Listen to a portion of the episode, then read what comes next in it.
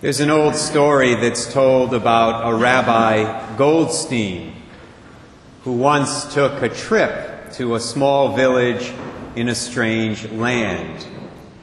He brought with him a donkey, a rooster, and an oil lamp. An odd combination, to be sure. Well, unfortunately, the people who lived in this particular village did not like Jews. They were anti Semitic. So they refused to allow the rabbi to stay in any one of their inns. The poor man was forced to go off by himself and sleep in the woods. Before he turned in for the night, he decided that he would read and study the scriptures for a while, what we would call the Old Testament, the Jewish scriptures. And he started to do that. But all of a sudden, a strong wind suddenly came up and knocked over his oil lamp, breaking it. He obviously couldn't read anymore. The rabbi, however, took it all in stride. He said, chalking it up to the Lord's will, to the Lord's permissive will, he said, All that God does, God does well. During the night while he was asleep, unfortunately, a few other bad things happened. Some wild animals came along and drove away his rooster, and some thieves came along and stole his donkey. When the rabbi woke up the next morning, he realized that his rooster and donkey were no longer there, but he took it in stride as he had done the previous day, and he said, once again, all that God does, God does well. He then went back to the village, to the village where the people had refused to welcome him the day before. And when he got there, he learned that enemy soldiers had come into the village during the night and had killed everyone there. He also learned that the soldiers had gone through the part of the woods that he had been in, that he had been sleeping in. And he then realized that if the villagers had not turned him away, he would have been found in one of the inns in the village, and they would have killed him there. And he also realized that if his lamp had not been broken when they passed through the area of the woods where he was staying, these soldiers would have seen him, and once again, they would have killed him. The same thing would have happened if his rooster had not been chased away and his donkey stolen. The rooster and the donkey would have made noise when the soldiers were nearby. The rabbi would have been discovered, and of course, he would have been killed.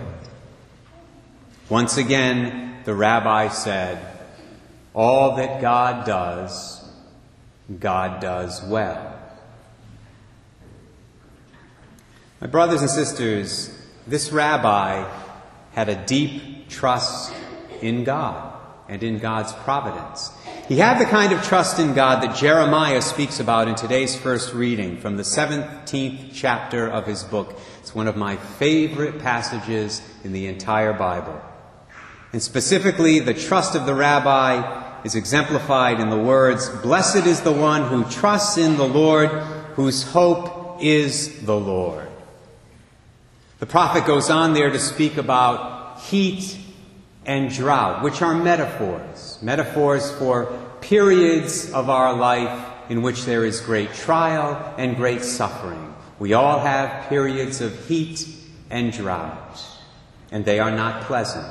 And his message is very clear, it's very straightforward.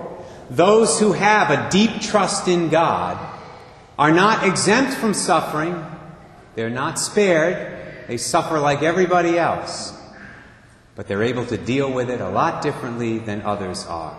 They are able to pass through those periods of heat and drought successfully.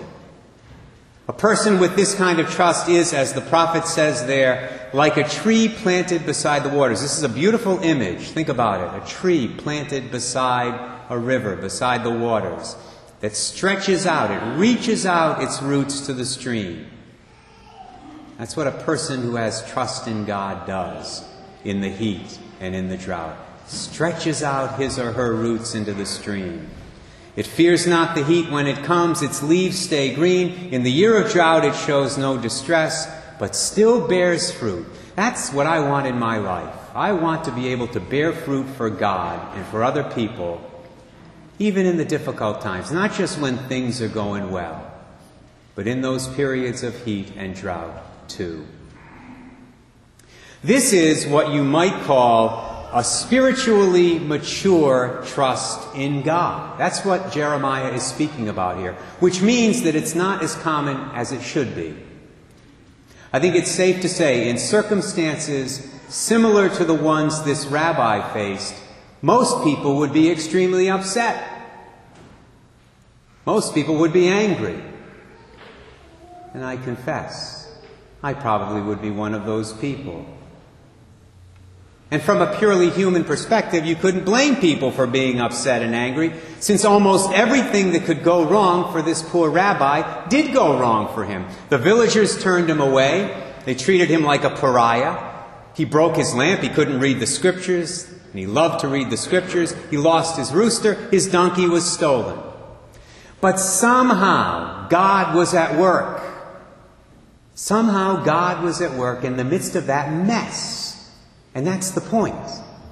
God was at work in the midst of it all. And things worked out for the rabbi's ultimate good. And that didn't surprise him because he had this kind of deep, spiritually mature trust in the Lord. As he so often said, all that God does, God does well. God does not cause evil. Some people, even some Christians, think he does. God does not cause evil, but he does sometimes permit evil for the sake of a greater good. That's a very important theological and spiritual truth. It's a truth that we see illustrated beautifully in this little story of the rabbi. But let's face it, let's be honest about it. It's a truth that can be very difficult to believe when we are going through the heat, when we are going through the drought, when we're experiencing an intense evil in our own lives, because the greater good is often hidden from our view. We don't always see it clearly. In fact, that's the way it might have been for this rabbi. If he had not made the choice to go back to the village the following day.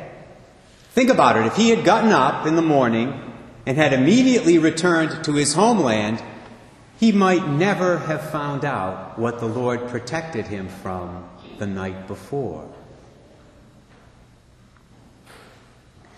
Speaking of hidden goods, a question that has crossed my mind a number of times in recent weeks is this one.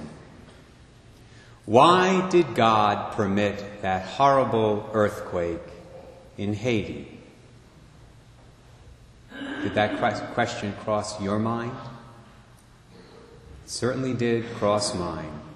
I mean, of all places on earth. Those people had so little to begin with. Now they have next to nothing. Dear Lord, what is the greater good here? Well, I don't claim to know the mind of God on this matter, and this is just my theory. But the thought has occurred to me in the last few days that perhaps the Lord allowed this horrible tragedy for our sake, for the sake of those who live lives of relative comfort in affluent countries like the United States. I think you could make a good case for this. The Bible tells us that charity covers a multitude of sins. Jesus told us in Matthew 25 that whatever we do to the least of his brothers and sisters, we do to him. I ask you, before this earthquake, how many people in the United States and in other affluent countries were in danger of losing their souls because of avarice, because of materialism. How many were on their way to hell because of an excessive attachment to the things of this world? Probably many. Well, I dare say that at least some of those men and women who were on the wrong road have responded with great compassion. and great generosity to the poor of Haiti during this crisis. And for that we can thank God and we should praise God. Perhaps that's a sign that they have begun to reprioritize their lives. Perhaps that's a sign that they have begun now to seek God in their lives. Perhaps that's a sign that they have begun to love their neighbor in a way that will ultimately get them into the kingdom of heaven. Because some of these people of great means have actually gotten on planes and gone down there. And that's wonderful. If this is the case, then God will have brought incredible good out of an otherwise horrible situation. All that God does, God does well. May those words of trust, which were on the lips of Rabbi Goldstein so often, always be in our hearts when we see the greater good that comes from our suffering, and especially when we don't.